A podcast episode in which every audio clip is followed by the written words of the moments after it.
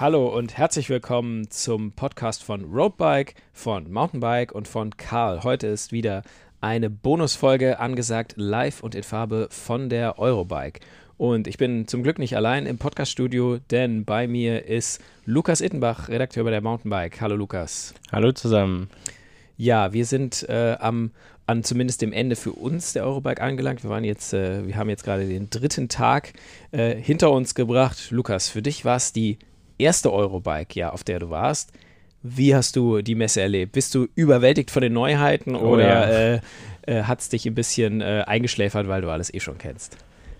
Überwältigt von super vielen Neuheiten ist man hier eigentlich nicht, aber auf jeden Fall überwältigt von der Menge an Ständen, Herstellern, die hier vertreten sind.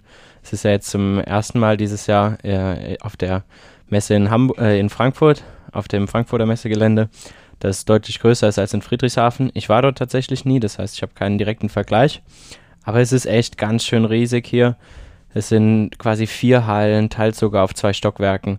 Es verläuft sich ganz schön extrem, es sind lange Wege und äh, ja, man ist abends auf jeden Fall müde, wenn man den ganzen Tag unterwegs ist. Hat zigtausend Schritte gemacht, irgendwie einen halben, halben, halben Marathon gelaufen, aber ähm, ja, dafür gibt es äh, quasi, bleibt man an jeder Ecke stehen, weil irgendwie ein anderer Stand ist. Und auch wenn man vielleicht irgendwie die Neuheit sozusagen, die Große schon kennt, sieht man doch viele Sachen teilweise auch zum ersten Mal. Man weiß, dass die existieren, äh, die Produkte, aber man hat sie vorher noch nicht gesehen. Das ist ja auch so ein bisschen komisch gewesen äh, dieses Jahr, nicht wahr?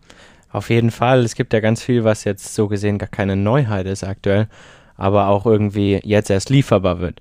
Und äh, das war wirklich einiges. Es kam auch bei manchen Gesprächen mit den Herstellern immer wieder zu Wort, wenn man gefragt hat, hey, habt ihr was Neues? Dann kam ganz oft, Jein, wir haben es eigentlich schon vorgestellt, zum Beispiel äh, im letzten Jahr auf der Eurobike. Aber jetzt können die Leute es zum ersten Mal wieder bekommen, jetzt sind wir lieferbar, äh, diese ersten Sachen gehen raus.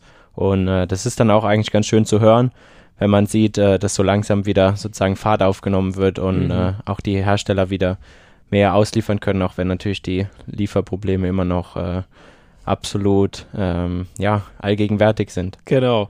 Ähm, du, Lukas, du hast dich ja so ein bisschen, du bist Mountainbike ist dein Metier hauptsächlich. Ähm, Gab es irgendwie im Mountainbike-Bereich was Besonderes, was dich äh, umgehauen hat, sage ich mal? Also tatsächlich ist es ja auch so, dass ähm, nicht so super viele Hersteller hier sind. Also ähm, das hat man vorher immer so gesagt. Ganz die Eurobike ist tot. Mhm. Ganz viele Hersteller machen eigene Messen. Das habe ich hier gar nicht so empfunden, gar nicht so wahrgenommen, weil einfach äh, ja wirklich viel los ist. Wobei ich sagen muss, äh, im Mountainbike-Segment diese eine absolute Neuheit, die mich umgehauen hat, das gab es jetzt eigentlich nicht, muss ich sagen. Ähm, viele, viele Weiterentwicklungen, Neuerungen in, in vielen Bereichen und äh, man hat auf jeden Fall in den drei Tagen wieder gesehen, wie viel zu dieser ganzen Produktpalette dazugehört, äh, neben Fahrrädern, was man immer äh, im Kopf hat, Helme, mhm. Bekleidung, mhm. super viel Zubehör, also wie kleinteilig auch dieser, dieses Hobby Radsport inzwischen geworden ist, was man alles kaufen könnte. Ja, also man sieht ja auch. Wenn man äh, Zeit und Geld hätte, genau. Absolut. Also man sieht ja auch wirklich viel, auch nerdiges Zeug, wo man, wo man echt Lust hätte zuzuschlagen. Mhm. Ähm, ja, muss man wirklich sagen. Ich äh, ist eigentlich eine gute Überleitung, weil ich war heute ein bisschen in der Startup-Area auf der Messe unterwegs. Das ist ein Bereich in einer Halle. Ähm, da sind ähm, die Stände sind dort deutlich kleiner, also es ja. ist dann gerade mal so äh, zwei auf zwei Meter teilweise, mit manchmal auch nur einem Produkt, aber das sind eben diese Startups, äh, die wirklich so brandneue Produkte haben und auch neue Ideen. Ähm, was aus Rennradsicht da spannend war, habe ich gesehen, das war ähm, ein neues Pedal, das nennt sich Patrocleats oder Patrocleats, äh, ist eine äh, äh, englischsprachige Firma. Und das ist, ja, das ist ein, ein, ein Rennradpedal, beziehungsweise es ist ein Pedal, was auch beim, äh, für Triathleten gemacht ist, denn äh, das soll besonders aerodynamisch sein, das Pedal. Ähm, und äh, fand ich, waren ein paar interessante Ansätze dabei und besonders aerodynamisch da stehen wir Rennradfahrer ja auch drauf. Also zum Beispiel hat es eine sehr niedrige Überstandshöhe. Ähm, das äh, ist ein sehr flaches Pedal, 9 mm äh, ist das nur hoch. Das ist wirklich beeindruckend. Also ich hatte es auch in der Hand. Es ist sehr leicht, kommt mit einer Titanachse und einem 3D gedruckten äh, Pedalkörper. Ähm, das wiegt 74 Gramm pro Pedal. 74 Gramm, das klingt wirklich spannend. Und die Cleats auch nur noch mal 9 Gramm pro Glied. Also Wow. das ist schon äh, sehr beeindruckend. Äh, Und das ist natürlich dann ein bisschen vielleicht Gewöhnungssache.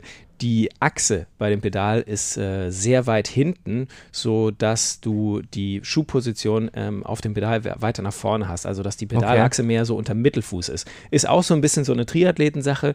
Äh, Triathleten haben das sehr gerne, weil sie Sollen wir dann austesten. ja, weil sie dann hinterher besser äh, ins Laufen reinkommen, ist aber sicher für Rennradfahrer auch nicht äh, uninteressant. Und äh, was ich auch ganz spannend fand, äh, da muss man sich sicher ein bisschen umgewöhnen. Normalerweise vom Rennradpedal kennt man das so, man, man, man, das Pedal hängt so senkrecht nach unten und man hakt sich vorne ein Ja. und klickt dann hinten runter. Hier An der Ampel kennt man das sehr gut. ja, und, und, und wenn man nicht reinkommt auch, genau. Und hier ist es genau andersrum, dass das Pedal vorne nach unten hängt und du musst quasi ein bisschen nach hinten ziehen, um Ah, dich einzuhaken und dann nach vorne einklicken. runterdrücken. Ja, das ist, äh, ich, ich konnte es jetzt noch nicht ausprobieren. Es wird, ähm, demnächst wird es äh, wahrscheinlich die ersten äh, Samples geben. Das äh, soll, glaube ich, in äh, sechs bis acht Wochen soll das quasi erhältlich sein. Und dann werden wir es auf jeden Fall mal ausprobieren und eventuell, ich hoffe, ich verrate da jetzt nicht zu viel, ist da auch eine Rennradversion in der Mache, wo diese Pedalachse nicht so weit in der Fußmitte ist, also wo man eher so klassisch drauf steht. Also das fand ich sehr spannend. Äh, ja, super niedriger äh, Querschnitt, aerodynamisch, schnelles Pedal, vielleicht nicht nur für Triathleten interessant, aber das war toll, weil das war mal wirklich was ganz anderes. Äh, nicht äh, Shimano oder Look oder äh, Wahoo, äh, was Ja, ja, äh, Speedplay ist, sondern was ganz anderes. Ich war auch echt cool, wenn man da durch die Startup Area gelaufen ist, weil man hat wirklich Dinge gefunden. Äh, ich war zum Beispiel bei einer Gravel-Bike-Marke, die wirklich auch in ähm, Deutschland einen Stahlrahmen produzieren. Und äh, ja, das ist wirklich spannend. Man sieht Dinge, Manufaktur 83. Die habe Ja, ich auch gesehen, ja. Man, man sieht einfach Dinge, die man nicht auf dem Schirm hat. Und ich finde, es muss einfach diese Plattform geben und die wird hier geschaffen, um auch kleinen Brands die Möglichkeit zu geben, sich zu zeigen, um zu entwickeln. Ich war zum Beispiel auch bei Toxen, die ähm, einen Sturzsensor für den Helm machen. Und die haben mir jetzt erzählt, hey, äh, wir waren bisher immer sozusagen in dieser Startup-Area und jetzt haben die schon ein bisschen größeren Stand oben in einer der Haupthallen. Mhm. Und das sieht man ja auch, dass äh, wenn diese Plattform gegeben wird, sicherlich nicht der Hauptgrund oder der einzige Grund, aber äh, es ist so ein bisschen auch ein Sprungbrett und eine Möglichkeit, sich äh, zu präsentieren. Und da können sich neue Marken dann etablieren und ich finde das immer, ich meine, äh, klar, manche Leute äh, haben, stehen auf ihre Marke und wissen, was sie da bekommen, aber ich finde so neue Marken, die bringen auch immer so eine neue, so einen neuen Impuls mit rein und ähm, kann zu neuen spannenden Entwicklungen führen, auch bei äh, den großen etablierten Marken. Neben der ähm, Startup Area war ja die Cargo Area und äh, fand ich auch sehr spannend. Äh, unser Kollege Georg Zeppin, der in den letzten beiden Podcasts immer die äh, E-Bike und Urban Bike Fahne hochgehalten hat, der ist heute nicht da. Deswegen äh, werden wir dieses Thema mal ein bisschen besprechen. Also bei diesen Cargo Bikes, da tut sich ja. Ja. im Moment auch richtig viel. Also die meisten sind mit E-Antrieb, äh, ist auch sinnvoll, wenn du richtig viel äh, transportieren willst, dann brauchst du ein bisschen Unterstützung. Es gab aber eins, äh, ein besonderes Cargo-Bike, ähm, das ohne Motor angeboten wird. Das fand ich sehr spannend von Umentum, also Iumentum. Ähm, und das hing da äh, an so zwei sehr dünnen Kabeln und äh, habe mich schon ein bisschen gewundert, wie das da präsentiert wird. Und dann habe ich das mal hochgehoben. Das konnte ich echt mit einer Hand anheben. Das war ein, so ein langes Cargo-Bike, wo man quasi zwischen Lenker und dem kleinen Vorderrad ganz vorne konnte man so eine riesen, riesen Ja. Ladung äh, äh, da draufladen. Und das Ding hat halt ohne Zuladung jetzt 15,5 Kilo gewogen. Boah, das fand Das ich schon, ist schon ganz schön wenig. richtig beeindruckend. Natürlich war da auch eine Carbongabel dran, Carbonvorbau, Carbonlenker. Ähm, das war schon also getuned auf maximale Leichtigkeit. Okay. Aber fand ich äh, beeindruckend, dass es also, es ist nicht nur, äh, es geht nicht nur in die Richtung E und E-Bike, sondern da gibt es auch noch im, ja, im normalen Biobike-Bereich gibt es echt noch interessante Entwicklungen. Ja, cool. Das ist, also es gibt ja auch verschiedene Kategorien. Das, was du eben angesprochen hast, ist ja so ein Long John, wo vorne quasi wirklich viel reinpasst, drei Kisten Wasser. Es ist ja auch einfach eine super praktische Geschichte. Äh, aber man hat einfach in den drei Tagen gesehen, wie allgegenwärtig das Thema ist und dass es nicht einfach nur ein Trend ist. Also unterschiedliche Brands, unterschiedliche Marken, die jetzt auch neu auf dem Markt sind. Wirklich viel hat man da gesehen. Es gibt hier sozusagen um zwei der großen Messenhallen so ein ähm, ja, was heißt Parcours? Eigentlich so eine abgesperrte Eine Strecke, Teststrecke, eine genau. Teststrecke auf Asphalt, wo man eben alle Räder ähm, fahren darf von den Herstellern, die draußen eben Stände haben. Und äh, ja, jedes zweite Rad war da eigentlich ein Lastenrad. Und Mhm. das hat mich wirklich äh, gewundert und beeindruckt, weil äh, es auch wirklich innovative Sachen gibt. Du hast eben erzählt, äh, auch für, für Hunde, also viel, viel Zubehör mhm. irgendwie. Mhm. Was war das genau? Genau, ja, das war ein, äh, auch so ein, ein, ein dreirädriges Lastenrad. Das sind zwei kleine Räder vorne und eins hinten. Ähm, das hat auch so eine interessante Technik, was einige haben, dass wenn du um die Kurve fährst, neigen sich die Vorderräder mit in die Kurve, was total viel Stabilität bringt. Die Firma hieß, glaube ich, Chike ähm, und das, äh, dieses Cargo-Bike hatte vorne, kennt man ja so einen Aufsatz, wo auch mal Kinder sitzen können, aber das hatte auch einen extra Aufsatz für Hunde. Also du konntest da dein Haustier quasi, das war dann mit einer, mit einer platten Sitzfläche, ich glaube auch leicht gepolstert für den Hund und äh, mit einem Gurtsystem, wo man den Hund auch anschnallen konnte. Also da kannst du deinen Hund auch mitnehmen. Und nebendran war dann äh, das Äquivalent äh, als Anhänger von Cruiser. Gibt es ah, okay. neben äh, Hundeanhängern gibt es natürlich, äh, neben Kinderanhängern gibt es natürlich auch Hundeanhänger. Fand ich auch sehr in drei verschiedenen Größen, ob du jetzt einen Chihuahua oder Bernardiner hast. Und äh, dann kannst du quasi deinen Hund mit auf längere Touren auch mal nehmen, weil so ein Hund, der läuft ja gerne, aber vielleicht nicht gleich 40 Kilometer. Ja, das ist schon schön, wenn man dann die Tiere auch mitnehmen kann auf die Tour. Genau.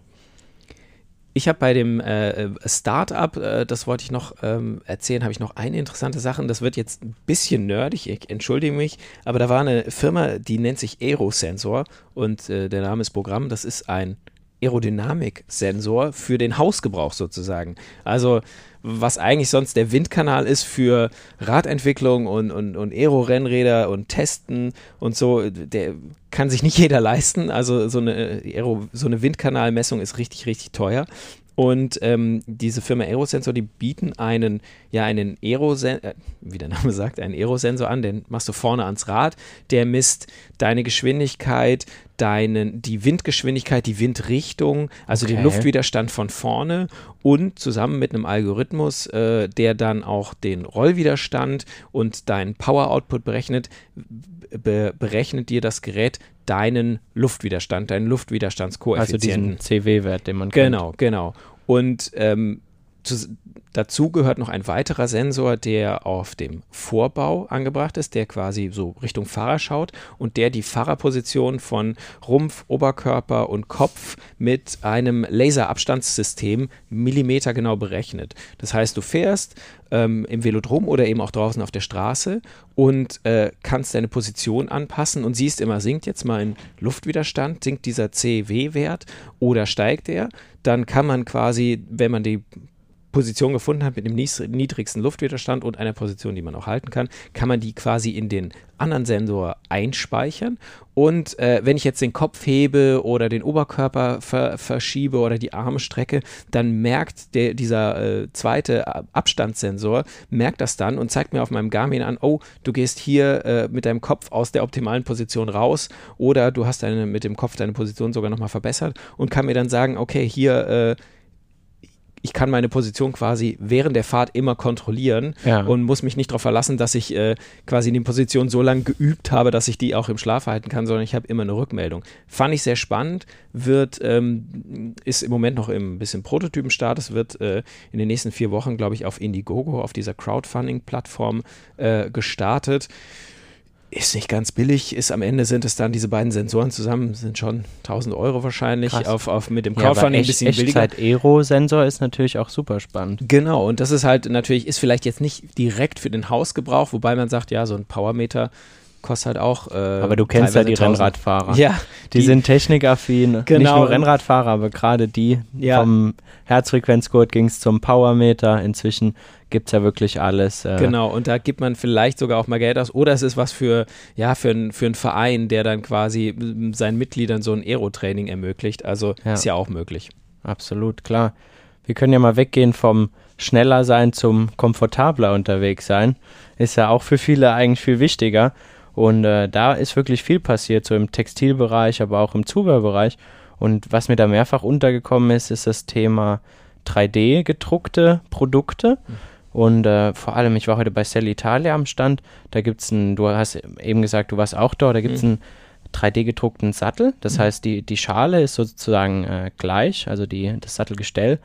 Äh, und die Schale ist gleich zum äh, normalen Sattel, eben aus Carbon gefertigt. Aber das Polster oben ist eben ähm, ja, aus dem, aus dem, also 3D gedruckt. So eine offene Wabenstruktur. Ja, es ist fast ein bisschen sagen. schwer zu erklären. Man ja, muss ja. es gesehen so haben. Ein, so ein, wie, ja, es ist wie so eine Netzstruktur, aber eben ja stabil. Ganz genau. Und äh, es ist nicht unbedingt leicht, also das ist nicht der, nicht der Vorteil, sondern es geht wirklich darum, das Thema Komfort, weil man eben da variieren kann in der Härte und dann kann man zum Beispiel im Hauptsitzbereich in der Mitte kann man es ein bisschen här härter machen, aber dafür am hinteren Ende des Sattels softer oder auch vorne und so hat man eben die Möglichkeit wirklich da zu variieren und ein komfortableres, angenehmeres Produkt zu schaffen. Und nicht nur bei, also bei Sätteln, da hab, hat man das jetzt ab und zu schon mal gesehen, ich glaube von Physik und von, von Specialized, aber es geht ja auch noch in andere Bereiche. In, äh, selbst im Bekleidungsbereich gibt es da schon erste, ich weiß nicht, ob wir das schon äh, so erzählen dürfen, aber ich glaube, wenn der Podcast rauskommt, dann ist die, äh, die Neuheit schon, ja. schon äh, an die Weltöffentlichkeit getreten, oder? Ja, bei, bei Endura gibt es jetzt ganz neu eine Hose, die ist ähm, eben auch 3D gedruckt, beziehungsweise das Polster ist 3D gedruckt. Das sieht eigentlich ganz ähnlich aus wie der Sattel, nur eben, dass das äh, das Polster ist, dass man das in die Hose eingearbeitet ist. Und äh, auch da ist wirklich ähm, das Thema Komfort.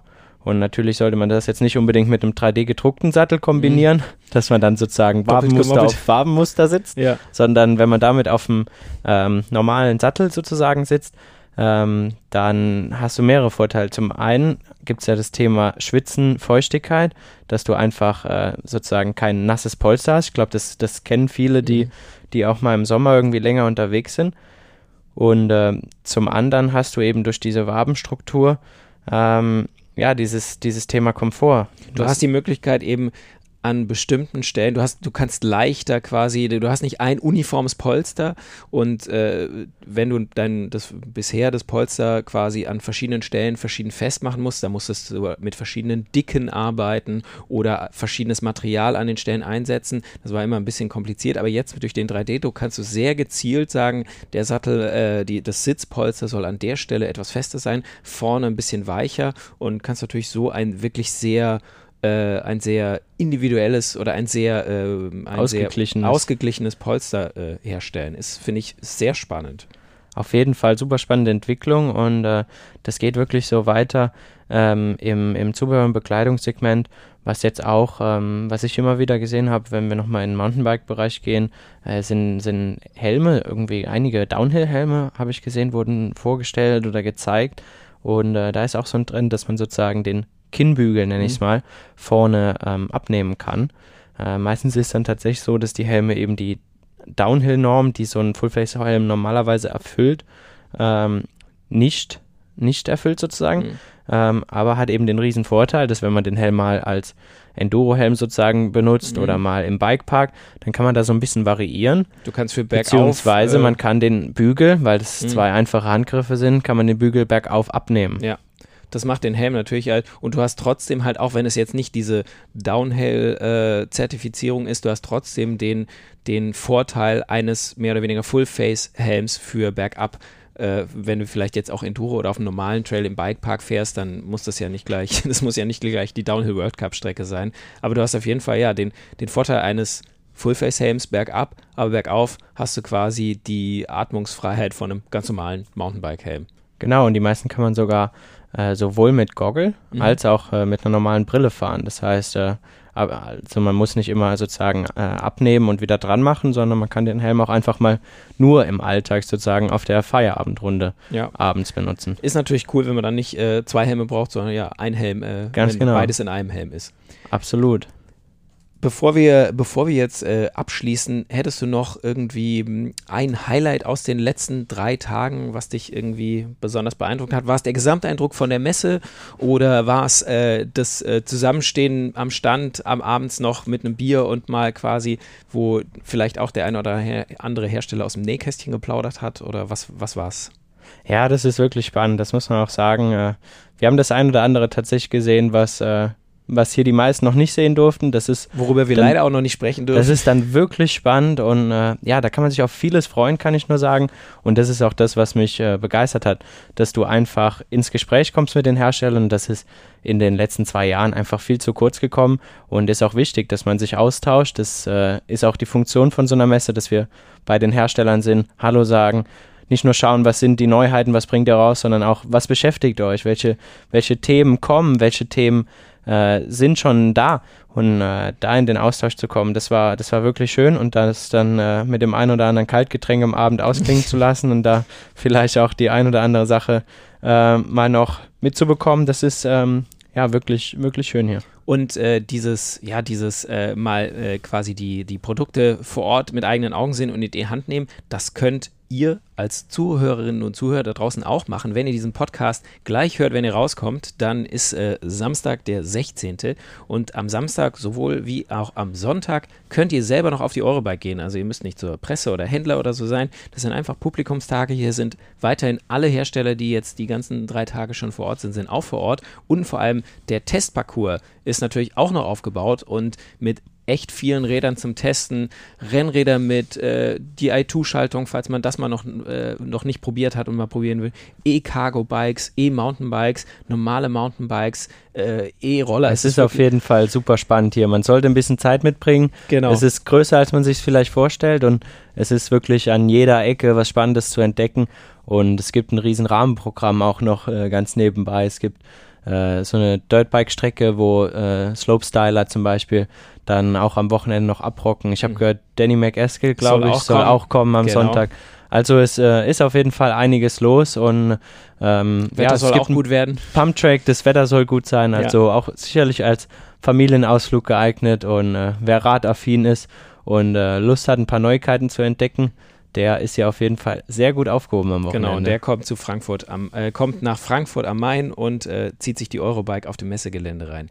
Wer dazu leider keine Zeit hat oder den Podcast jetzt ein bisschen später hört und denkt, ach, die Eurobike ist vorbei, der schaut einfach auf unseren Homepages vorbei, auf mountainbike-magazin.de, auf roadbike.de, auf elektrobike online.com oder auf karl.jetzt, weil wir werden in den nächsten Tagen jede Menge äh, Neuigkeiten äh, haben von der Eurobike und ihr werdet, äh, ihr könnt euch da auch den, die, die Podcast-Folgen da nochmal anhören und da werdet ihr alle wichtigen Dinge darüber erfahren. Oder ihr guckt einfach auf unsere Social-Media-Kanäle. Auf Instagram zum Beispiel ist das Mountainbike-Magazin und Roadbike-Magazin und auch Karl, das Magazin, sind da unterwegs und da haben wir auch schon einige einige Eindrücke von der Messe gepostet. Ganz da genau. könnt ihr euch mal genauer angucken, äh, wie das so aussieht. Und äh, wenn ihr das alles jetzt nicht unbedingt nur auf eurem Handy oder im äh, Internet gucken wollt, dann geht einfach ans Kiosk, weil da gibt es die Mountainbike und die Roadbike und die Carl auch als gedruckte Hefte mit allen wichtigen Infos nochmal richtig gut zusammengefasst. Schöne Bilder, schön zum Durchblättern und ähm, am aller einfachsten ist natürlich, wenn ihr euch ein Abo holt. Ich sag's euch im Vertrauen, das ist der beste Deal. Dann kommt das Heft zu euch nach Hause und ihr müsst gar nichts mehr machen. Das ist äh, wirklich unschlagbares Angebot. Wir sagen jetzt erstmal Vielen danke, Dank fürs Zuhören. Danke fürs Zuhören und hoffen, dass ihr bei der nächsten Podcast-Folge auch wieder dabei seid. Und dann bis zum nächsten Mal. Bis bald.